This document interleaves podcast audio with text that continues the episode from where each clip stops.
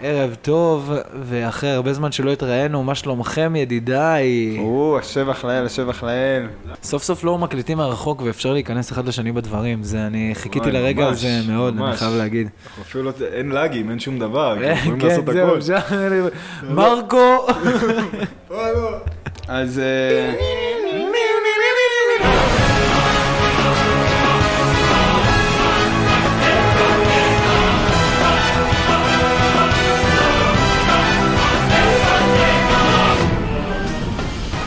אז ברוכות וברוכים הבאים להסכת הטיטנים, פודקאסט שהוא אה, יומן האזנה מוקלט לסדרת המופת, הטאקון טייטן. אני בר נחמיאס, אני איתמר ביטון. אני שי לסרי, ואנחנו נדבר היום על הפרק החמישי בעונה הראשונה, ההגנה על טרוסט, חלק א', אולי לפני זה כדאי להזכיר להם מה קרה בפרק הקודם.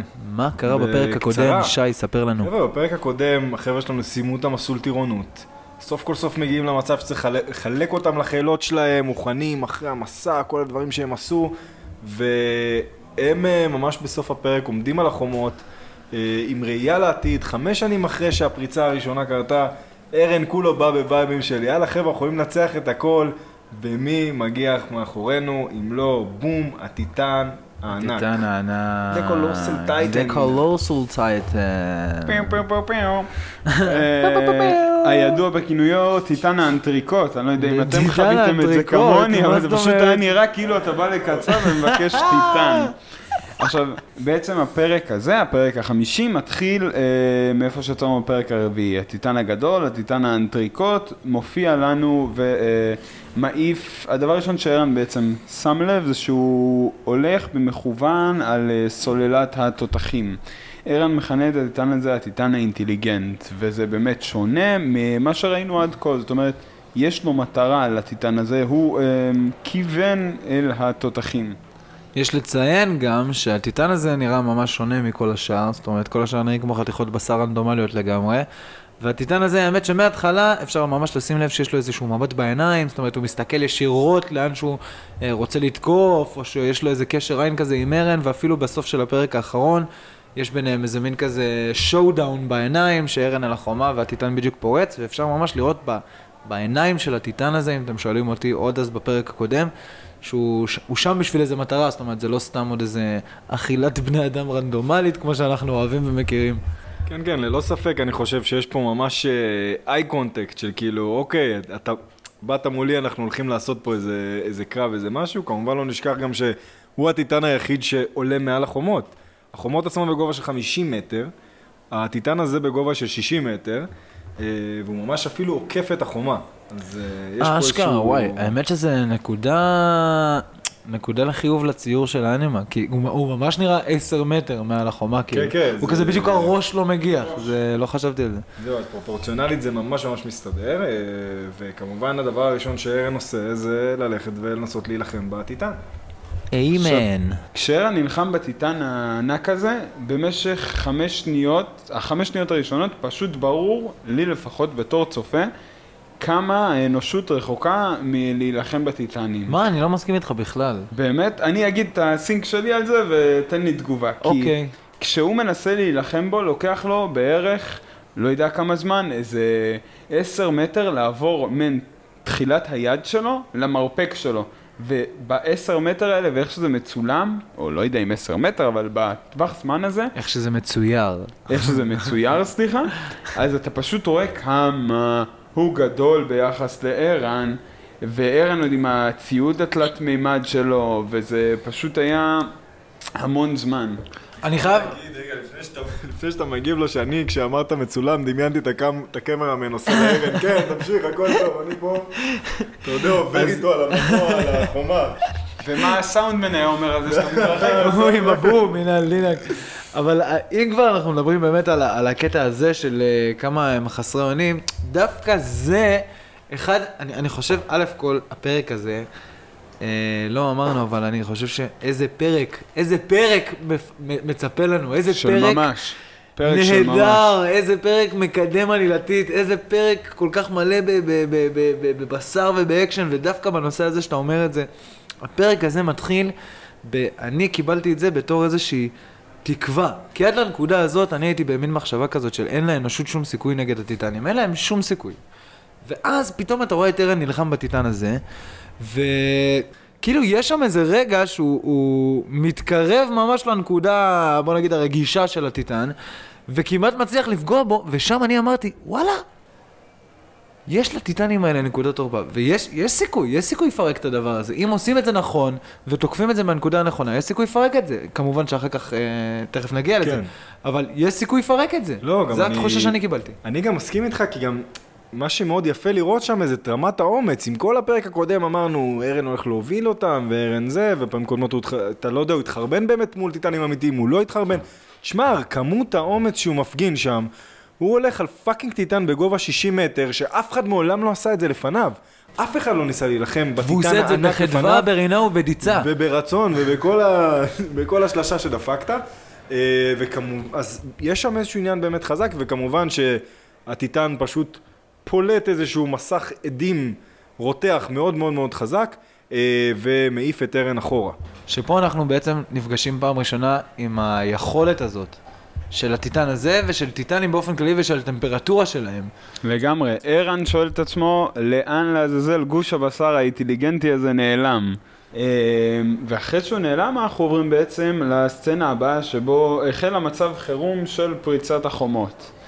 האנושות מתנקזת לצוואר בקבוק, לתוך החומות הפנימיות, החיילים פורסים סוג של רשת דייגים לא מוצלחת שנועדה לחסום את הטיטנים. אני מרגיש שמעכשיו אני צריך להגיד שאני חוויתי את הפרק הזה טיפה אחרת ממכם. עבורי הפרק הזה היה כמה האנושות עדיין לא יכולה על הטיטנים. אנחנו זוכים אה, להכיר את פרנץ ואנה, זוג אה, נאהב שהמלחמה מפרידה ביניהם. שזה לדעתי סתם over דרמטיות, כאילו, אני לא יודע, לגמרי. זה פשוט, אין, צורך להתייחס לזה, side פשוט כזה. story מוזר די, מאוד. כולנו יודעים איך מלחמה נראית ומתווכת בסרטים ובסדרות. הצגת הנישה הזאת, השחוקה של סיפור אהבה שלא מתממש בצל מלחמה, הרגיש לי טיפה לא. אה, אבל אני חייב להגיד שאני דווקא, אני דווקא כן אוהב את זה, כי מה שעושים שם בסצנה הזו זה באמת שמראים לך כל מיני סוגים שונים של אנשים בסיטואציה. אז הזוג המאוהב, והאנשים המפוחדים, וההוא שמקיא שם, וההוא שלא מוכן להילחם. זה נכון, כן. כל הלחץ מסביב, כי לא אמרנו, אני רק רוצה לספר גם מה קורה מאותו רגע, הטיטן הענק פתאום נעלם, לא משאיר אחריו עקבות, עקבות יותר מדי, בא חייל אומר לכל מי שנמצא על החומה, מהר, מה לעזאזל אתם עושים? טוסו, כל מי שנפגש עם הטיטן הענק, כן. יש אסטרטגיה. יש אסטרטגיה מוכנה מאז הפעם שזה אגב גורם לך הקודמת. להגיד, יכול להיות שהם לא מוכנים כרגע, אבל בפעם הראשונה אתה רואה איזושהי התקדמות.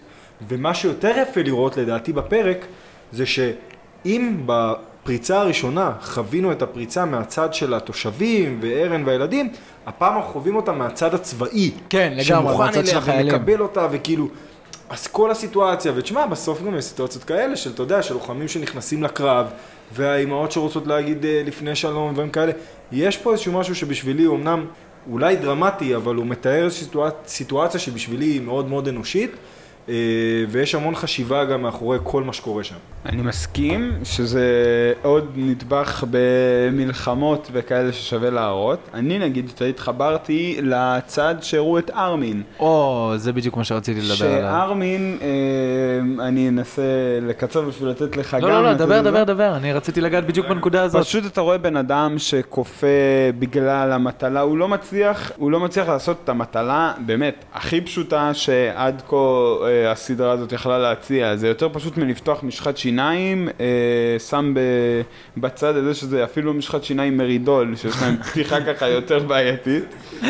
וואי, אתה מצחצח עם מרידול? לא, לא, לא, לא, אבל אני פתחתי מרידול כמה פעמים בחיי, יש להם סגירה, כאילו אנחנו מדברים פה על קופסת שימורים. עכשיו אם אנחנו כבר מדברים על ארמין, אז uh, הוא בעצם חושף בפנינו את גודל הצרה של האנושות. החור שנפרץ הוא חור בגודל 8 מטר, החור בחומות כמובן, חור בגודל 8 מטר, שמהווה מעין טרמינל טיסות נכנסות למאות טיטנים uh, נוחתים. אבל דווקא שם, ברגע הלחץ הזה, אנחנו זוכים לראות את אה, ערן כמו שאנחנו נראה אותו לאורך כל הפרק, שזה ערן הבוגר, ערן הרגוע, ערן שמכניס טיפה קור רוח ומראה לנו בעצם את התהליך שהוא עבר בטירונות. הוא מרגיע את ארמין וגם את החבר'ה לידו. ודרך אגב, אני חושב שבנקודה הזאת שווה גם לציין את ה storytelling הנפלא, גם של הסדרה באופן כללי, אבל גם של הפרק הזה. זאת אומרת, הפרק מתחיל במשהו שהוא מאוד מאוד אנימאי כזה. יש לך איזשהו קרב מול איזה משהו ממש ענק, אנחנו רואים דברים כאלה גם ב One Man, גם בכל מיני סדרות אחרות, כאילו Dragon Ball whatever. זה אנימה קלאסי, יש פה איזה גיבור שנלחם עם איזשהו יכולות מיוחדות, במקרה הזה זה ציוד תנועה תלת-ממדי, באיזשהו אה, מפלצת ענקית. ואני חושב שממש הסצנה שאחרי שארמין שהוא נלחץ שם, זה בדיוק הנקודה שבה הסדרה הזאת היא שונה משאר האנימות שלפחות אני ראיתי אה, בחיי, שפה פתאום לוקחים אותך מהמצב של גיבור שנלחם במפלצת לקטע הנורא נורא אנוש, אנושי של סטרס, של חרדת מלחמה אמיתית, של חוסר יכולת לתפקד, וזה משהו שמלווה אותנו ככה נראה לאורך כל חייל שהוא הפרק. מפחד. לאורך כל הפרק אנחנו מקבלים כל מיני הצצות למצבי, אה, נפשיים של אנשים בתקופות כאלה. אני ממש ממש ממש מסכים איתך, אני חושב שהסדרה הזאת גם עושה איזשהו חסד בלהראות את זה, כי יש פה מצב אפוקליפטי שמאוד מאוד קשה להתמודד איתו, ואתה באמת מרגיש שהדמויות האלה עוברות משהו מאוד מאוד חזק נפשי. אני חייב להגיד שמשהו שמאוד אבל יפה בארמין, וזה חשוב לה, לדעתי לבנייה של הדמות שלו, זה זה שתוך כדי שהוא נלחץ, הוא דופק בעצם את כל הדברים, פתאום הוא מנתח אסטרטגיה כן, שלמה, כן. הוא מספר לכולם, מה, עם האבן, לא הספקנו לזה. הוא מספר שם שיש איזה אבן שהם רצו לחצוב כדי לחסום במקרה וזה יקרה עוד פעם, זאת אומרת, לא רק שהייתה שם אסטרטגיה שלמה, ארמין גם חשב מה קורה במידה והיא אתה לא מבין? מצליחה. אבל זה החומה היופי. נפרצת, הטיטנים נכנסים, מה זה? יש ל...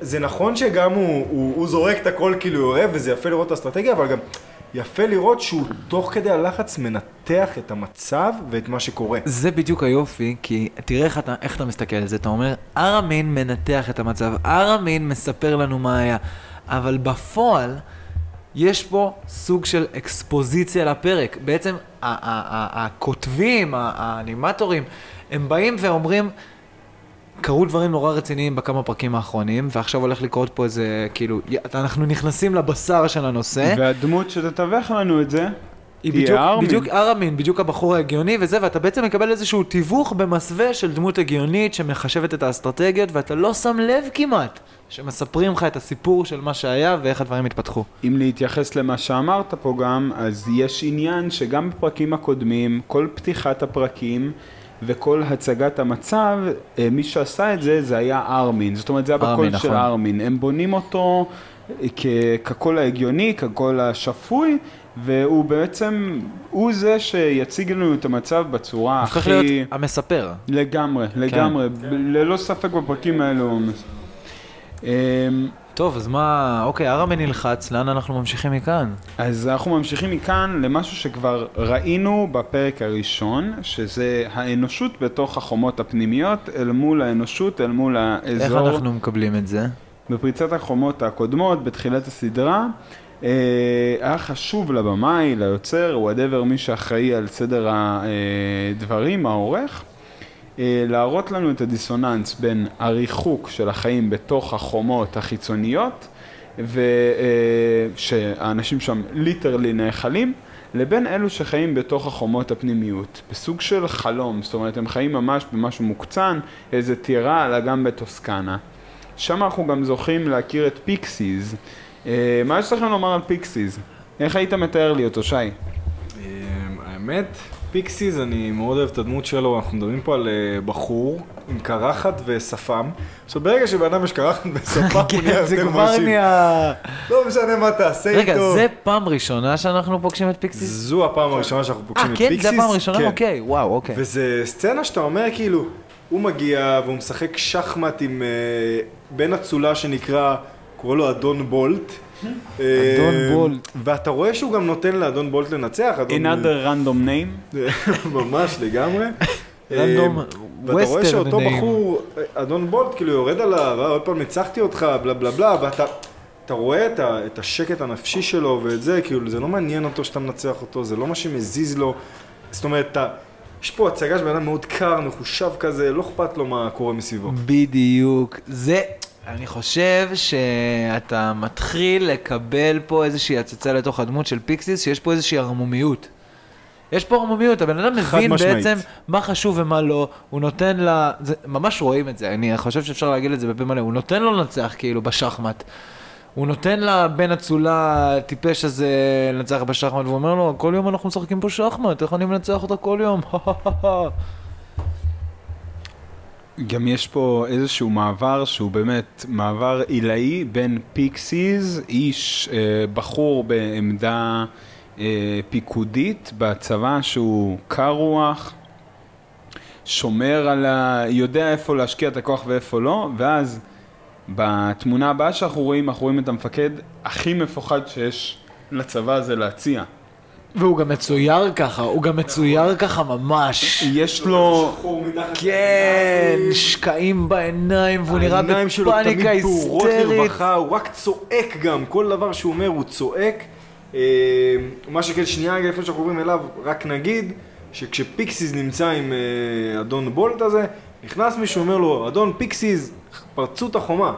אה, ואז פתאום, אתה יודע, הבולט הזה נלחץ, וזה, תישאר, תגן הזה נכנס עליי, בלה, בלה, לפחד, בלה. כן, הוא נכנס לפחד היסטרי. ופיקסיס מנהל את זה בצורה נהדרת, כמו להרגיע ילד קטן, הכל בסדר, תישאר פה, יהיה טוב. תמשיך ביום השלב. שלך. או, בדיוק. הדמות, ה- הבולט הזה, הוא נראה כמו איזה מישהו שלפו ממחזמר שקספירי. לבוש לו במלמלות, שמן, מדושן. וואו. אה, אז אחרי הבולט אנחנו בעצם מגיעים, אה, אחרי בולט ופיקסיס, אנחנו מגיעים לנגטיב של פיקסיס, אותו אה, מפקד מפוחד. הוא בעצם מסביר לנו אה, כיצד אנחנו הולכים להגן על החומות, או כיצד ההגנה על החומות הולכת להיות. אה, מעדכנים את החיילים שנוכחים בתדריך שמצ... שאנחנו נמצאים במצב חירום, אה, שחיל החלוץ אה, יצא בשביל לעכב את הטיטנים והושמד, שהטיטנים מסתובבים יחסית בחופשיות, ועוד נקודה יפה, מזהירים מפני הטיטן המשוריין, a.k.a טיטן התות בננה. ואומנם לא ראינו אותו בפרק הזה, אבל זה באמת כאילו יפה לראות איך הם, יש פחד, גם בתור צופה. גם בתור צופה אני פחדתי, שכאילו, אני אמרתי לעצמי, גם בתור "What the צופה fuck?" פעם שנייה אפילו. כל הבלגן הזה, ועכשיו גם יבוא עליהם הטיטן המשוריין, חכו שנייה, תנו להם לנשום דקה.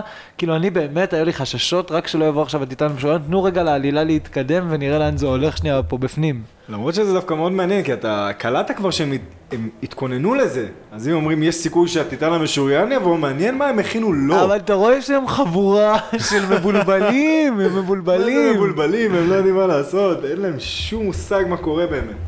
אפילו לא קרובים ללהבין. בחלק הזה התדריך נגמר, החיילים משוחררים אה, למשימות שלהם, ואנחנו מקבלים עוד קצת מז'אן.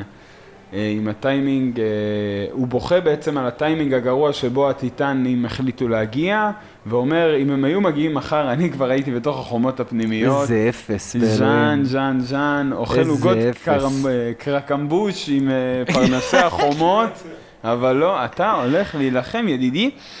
ערן וז'אן נפגשים, ודווקא ברגע, לדעתי, הכי לא מתאים, לעוד קלאש אידיאולוגי.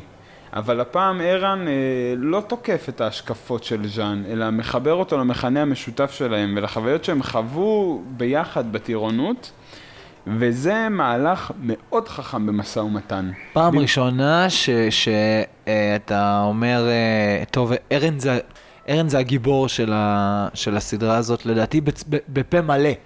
פתאום הוא לוקח פיקוד בצורה שהיית מצפה מגיבור של סיפור לקחת פיקוד, פתאום הוא אומר דברים שיש בהם המון היגיון, שאתה אומר אפילו, אני אפילו אמרתי לעצמי, וואלה, אם היו אומרים לי את זה, אם זה היה הדרך להנגיש לי את הסיטואציה, פורץ עכשיו טיטן, יש מצב שאתה מת, אבל פתאום אומרים לך, הוא בא ואומר לו, אתה הולך לשרוד, בדיוק כמו ששרדנו את כל שלושת השנים שהתאמנו בהם, אתה הולך לשרוד היום, ומחר, מחר אתה תלך לחיל, ה... לחיל המשטרה, כאילו, אל תדאג, הכל סבבה, אתה, אתה תמשיך, אתה תשרוד את היום, ומחר אתה תמשיך בחיים שלך כרגיל. ממשיכים לבנות את ערן בתור בחור שעבר תהליך בטירונות, בחור רגוע, יחסית, שלו, שבעצם מנסה אה, אה, ל- ל- להגיע לפתרונות, מנסה להוביל אחריו, לא נופל לקטנות. הרי הוא יכל ליפול על אה, ז'אן בנקודה הזאת ולהגיד לו, אתה רוצה להיות בחומות כי אתה שמוק ואתה רוצה חיים שקטים, אבל לא. הוא במקום זה הוא מבליט את המכנה המשותף שלהם, הוא נותן תקווה בשאר החיילים מסביבם, וזה באמת אה, יפה מצידו, חכם מצידו.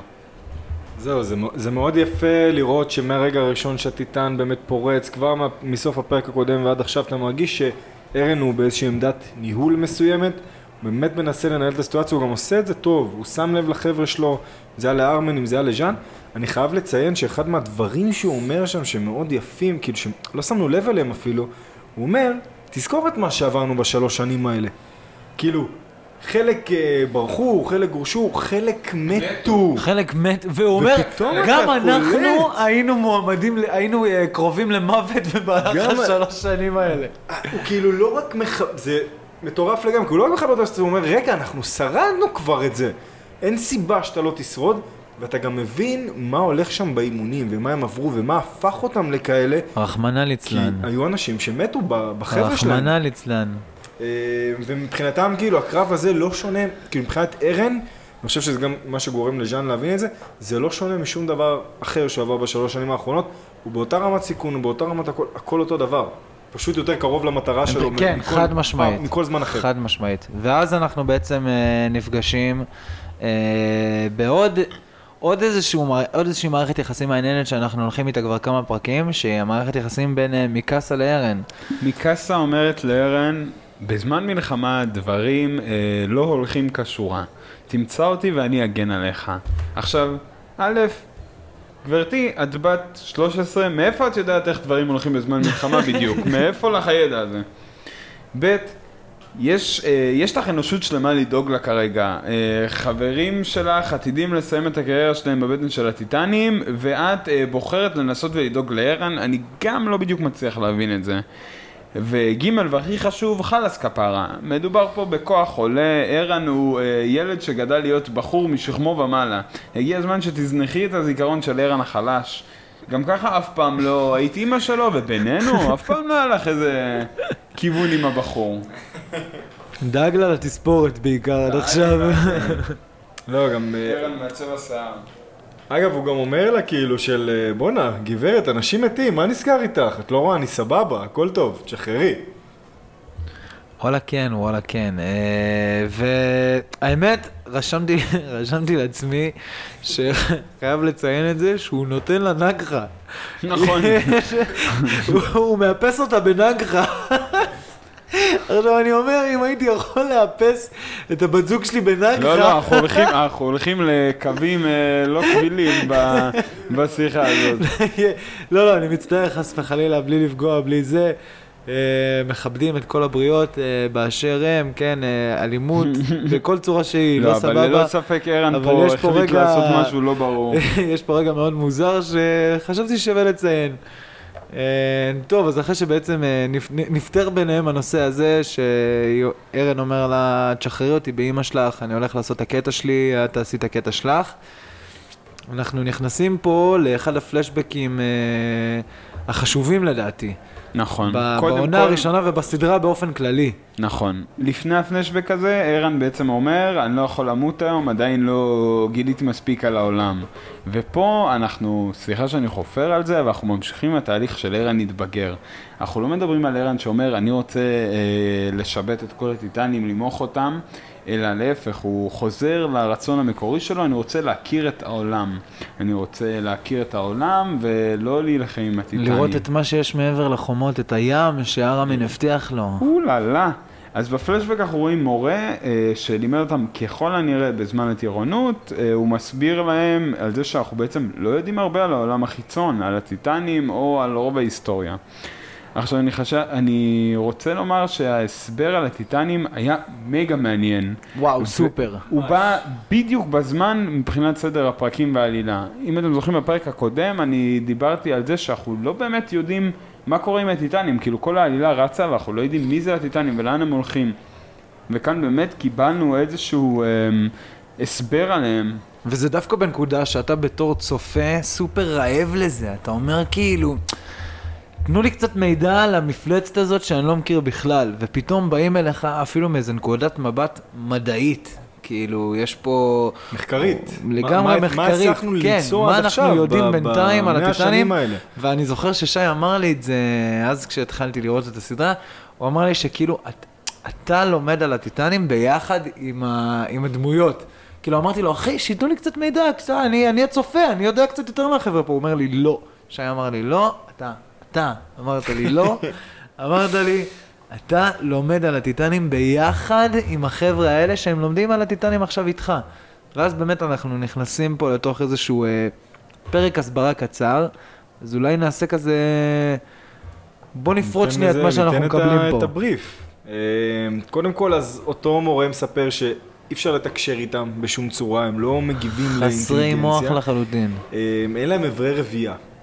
שרחמנא פשוט יש ליצלן. להם גוף, לכולם יש גוף שהוא בצורה גברית, אין אברי רבייה, אז הם לא יודעים איך הם מתרבים בעצם, איך זה הגיוני, מאיפה הם, אם הם באו מאיפשהו, אז איך נוצרים עוד מהם, כאילו, אם היה אחד, מתי נוצר הבא בתור. אה, כאילו, הוא אומר גם שהם שונים בקטע הזה מכל חיה אחרת, ושהגוף שלו, הגוף שלהם בתוכו עוצר טמפרטורות מאוד מאוד גבוהות. שאגב, זה די מתקשר למה שעושה הטיטן הענק כשהוא מעיף את אה, ארן עם הדי הקיטור שלו. אה, ועוד משהו מעניין, זה שלא אכפת להם ממשהו שהוא לא בני אדם. הם מתעלמים מחיות, הם מתעלמים מהכל, הם, רוצ...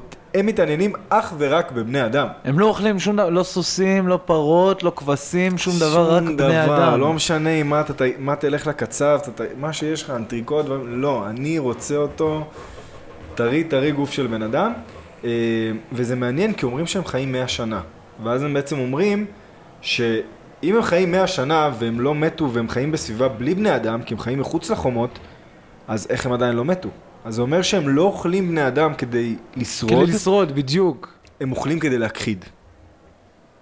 אה, אנחנו ככה נמצאים בכיתה הזאת, והמורה מסביר, כמו שאמרנו, על הטיטנים. עכשיו, איתמר, בתור אמן בעל יצירות רבות בתיק עבודות שלו, אשר מתנוססות על מיטב קירות ארצנו, מי שלא יודע, איתמר הוא אמן ואמן גרפיטי. גרפיטי. אמן גרפיטי, יש אנשים שמצלמים את העבודות שלו בקירות ומוכרים אותם. איזה הרמות. במקרה, במקרה מצאנו אנשים כאלה איזה בכל מיני. מקומות, כאילו באיזה שוק פתאום פה, פתאום שם, משהו מטורף. קרה, קרה מקרה, אולי נספר את של המקרה נחמד הפרק, בביו בסוף. של הפרק אנחנו נשים אה, קישור נשים גם לתיק קישור, עבודות. וגם לפיינטרסט שלו.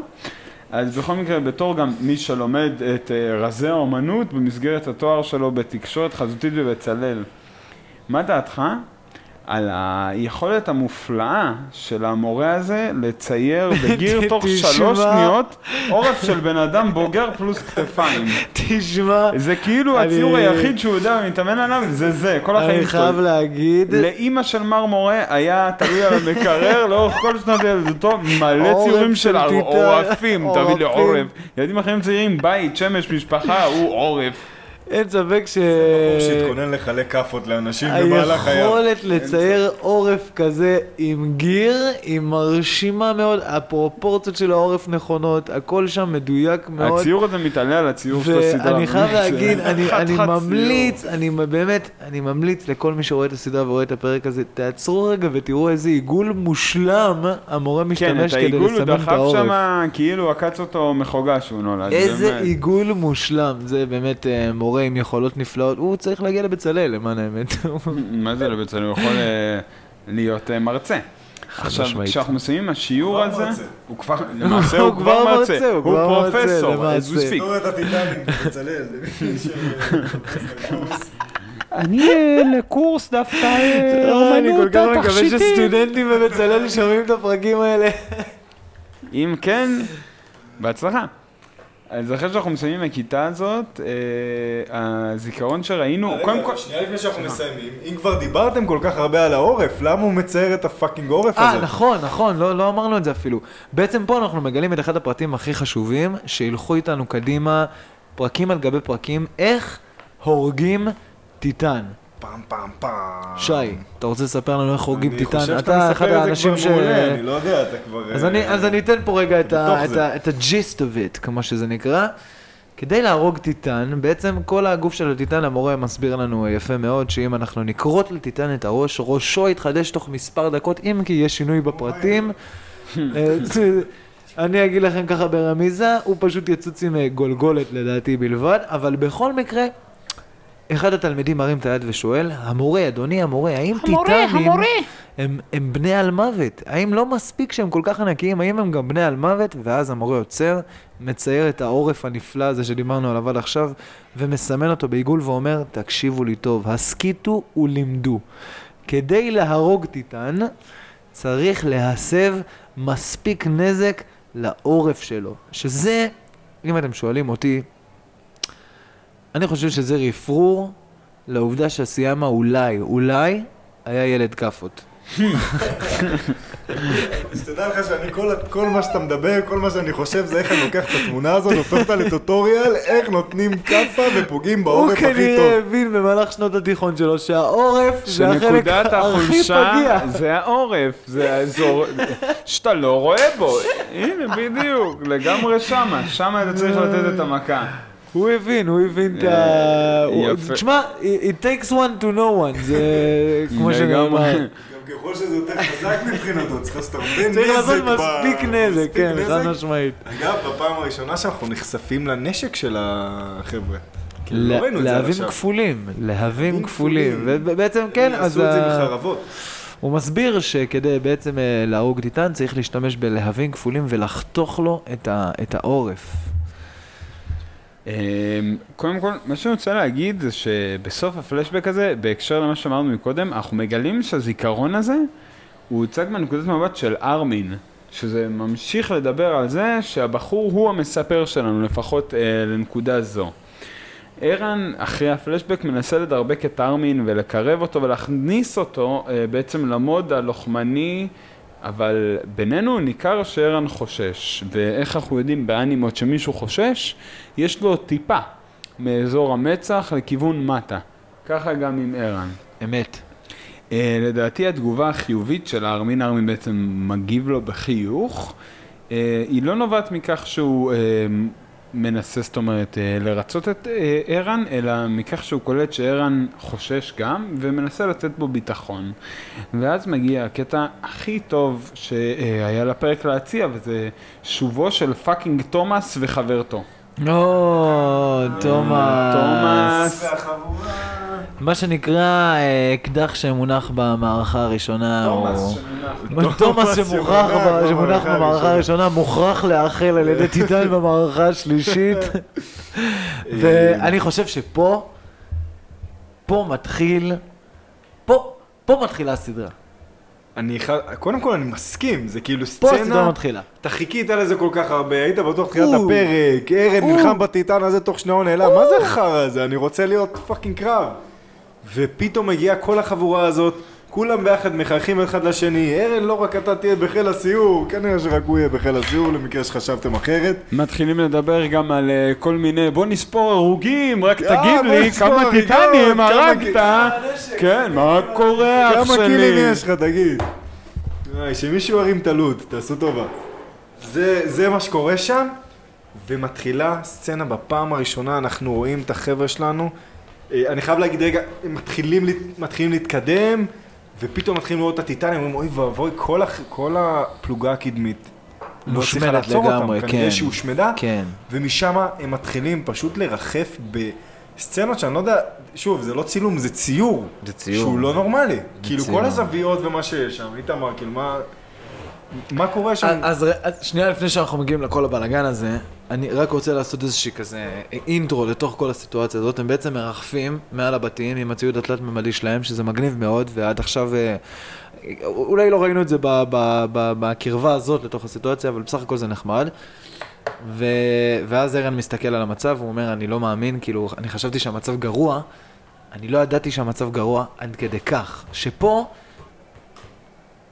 אפשר לראות אצלו קצת, קצת פחד פתאום. כן, הדמות מתחילה להישבר מבחינתו. אמ, עד עכשיו דיברנו על אה, רצינות וזה, אבל אז אה, הוא מגיע באמת לנקודה שבה הוא קופץ למים, ובואנה, יש שם טיטן מקפץ ששבר להם את כל... ואז הטיטן התפצל לשתיים ובלע את תומאס בקיצוניות, בקיצוניות. התקווה היחידה של אה, יחידה 34, לא, לא צריך להגיד את זה. זאת התקווה היחידה שלי. אני לא חושב שתומאס זו התקווה היחידה, אבל כן חשוב להגיד שברגע הזה כל אדם אחר שהיה רואה את חבר שלו נאכל בצורה הזאת, גם הטיטן בעצם הוא, הוא אני שנייה אתאר את הסיטואציה, הוא קופץ על איזה בניין, הוא, אה, כולם נבהלים ובורחים, וברגע שהם עוצרים רגע להבין מה קרה, הטיטן מגיח מאחורי הבניין עם תומאס בתוך הפה שלו, דופק בליעה שלא תבייש צ'ייסר במועדון הג'ק באשקלון ביום שישי. וזה לא רק זה שהוא דופק את הבליעה הזאת, הוא שנייה רגע, קודם כל הוא מחזיק את תומאס הוא עדיין מחזיק אותו, בפה. כן. תומאס בהכרה, החבר'ה, בהכ- החבר'ה מסתכלים עליו, כולם מופתעים מהסיטואציה, לא עוברת שנייה, אנחנו, לעומת, אני, אני רק מזכיר את המוות של אימא של ארן, פיצחה אותה, הרגה אותה שנייה לפני שהיא אוכלת אותה. פה, הוא פשוט בפה שלו, בהכרה, והוא דופק לו בליעה, חי, הגרגרת זזה. מוריד אותו חי.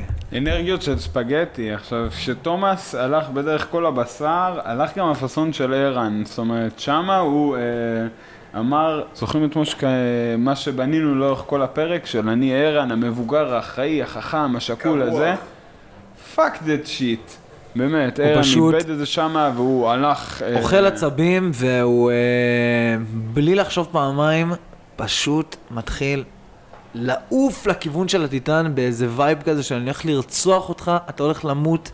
ואני ברגע הזה התרגשתי אחוז שרמוטה ואמרתי, זה, זה, זה, זה הרגע, זה הרגע שהאנושות מנצחת את הטיטנים. אבל גם שם אה, איפסו אותו מאוד מהר. הוא קיבל מ- איזה זפטה מאוד, איזה טיטן. נמרח על אה, גג.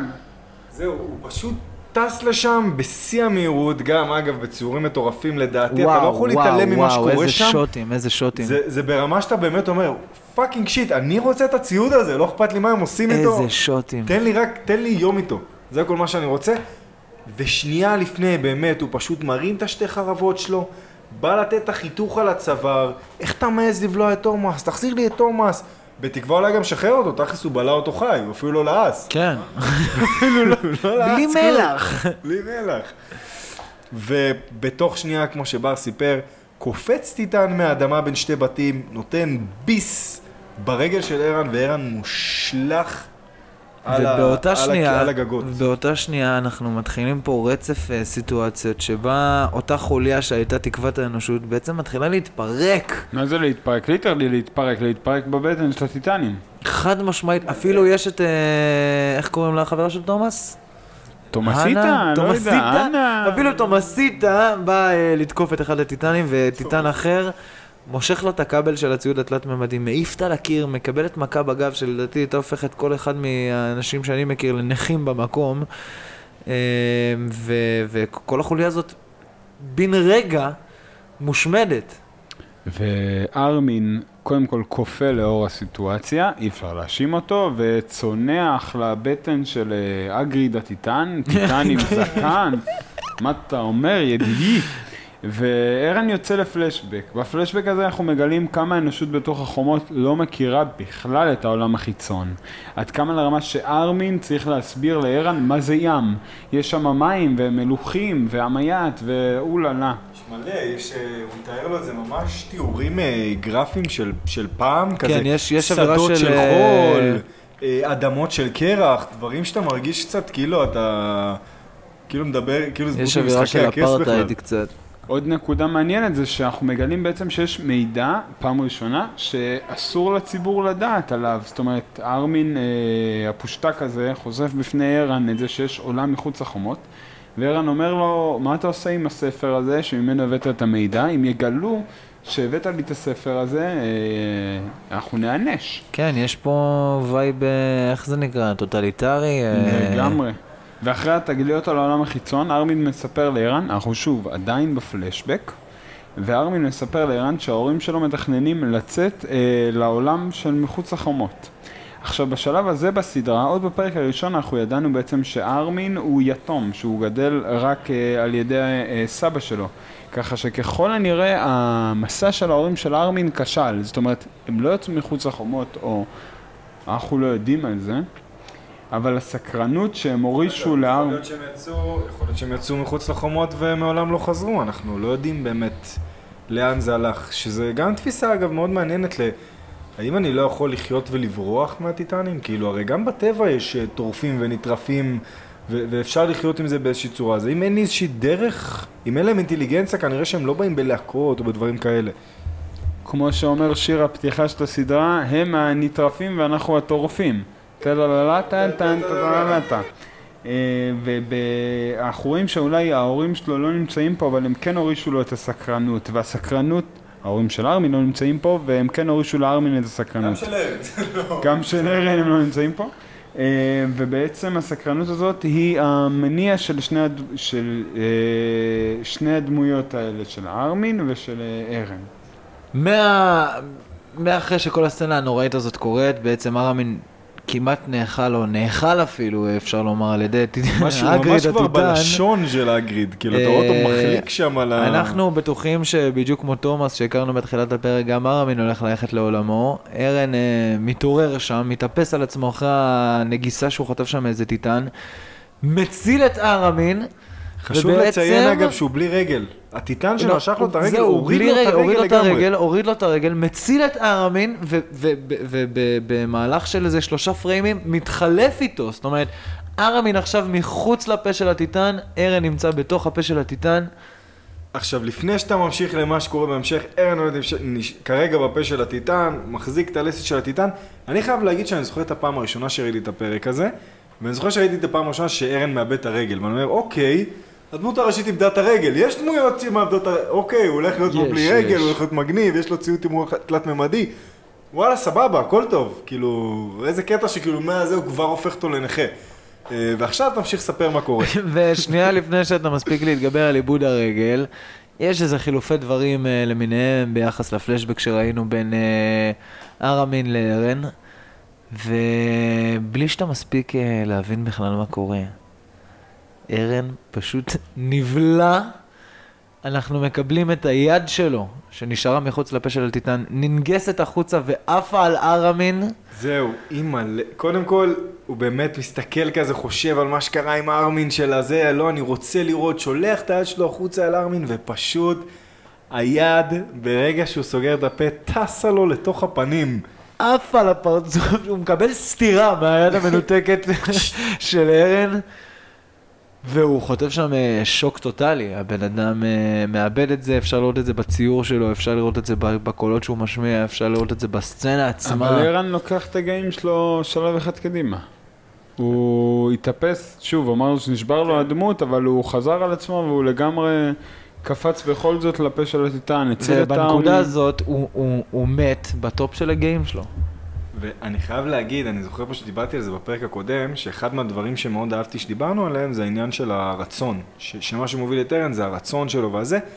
וזה היה מאוד יפה לראות את זה, כי שוב אנחנו רואים דמות ראשית, הוא פתאום נזכר, הוא שוב ויתר על המטרה של הטיטנים, הרצון שלו זה להיות חופשי, לראות את האדמות שבחוץ, וזה מה שהניע אותו שוב מחדש. ואחרי כל הטירוף הזה, הפרק הזה מסתיים עם אה, אהובתו של ארן, שבעצם אה, חשה, היא חשה שמשהו קרה. חשה. ומה יקרה הלאה? נגלה את זה בפרק הבא, אני מניח. אז תודה רבה על ההאזנה, תודה רבה על הנוכחות איתמר, תודה רבה על הנוכחות שי. תודה רבה למאזינים. ברמין. אנחנו- ברמין. אנחנו הסכת את הטיטנים, אה, יומן, אה, מוק- אה, יומן צפייה מוקלט על סדרת המופת Attack on Titan. חפשו אותנו בכל הרשתות, איתמר, תן לנו איזה רשת שאנחנו לא שם. יוטיוב, אה, שאנחנו לא שם, לא טיקטוק. אנחנו לא טיקטוק, בטיקטוק אנחנו לא נהיה בטיקטוק. גם בסנאפ, שי לא בסנאפצ'אט האמת, הוא מפציץ שם אחוז שרמוטה, אני? ממליץ לחפש את שי בסנאפצ'אט. בקיופיד, אולי יהיה מאץ', לא יודע מה יקרה. חפשו אותנו באוקיי קיופיד, בתינדר, אה, ותודה רבה על ההאזנה, ושינזו סגו! שינגו סוסייגו!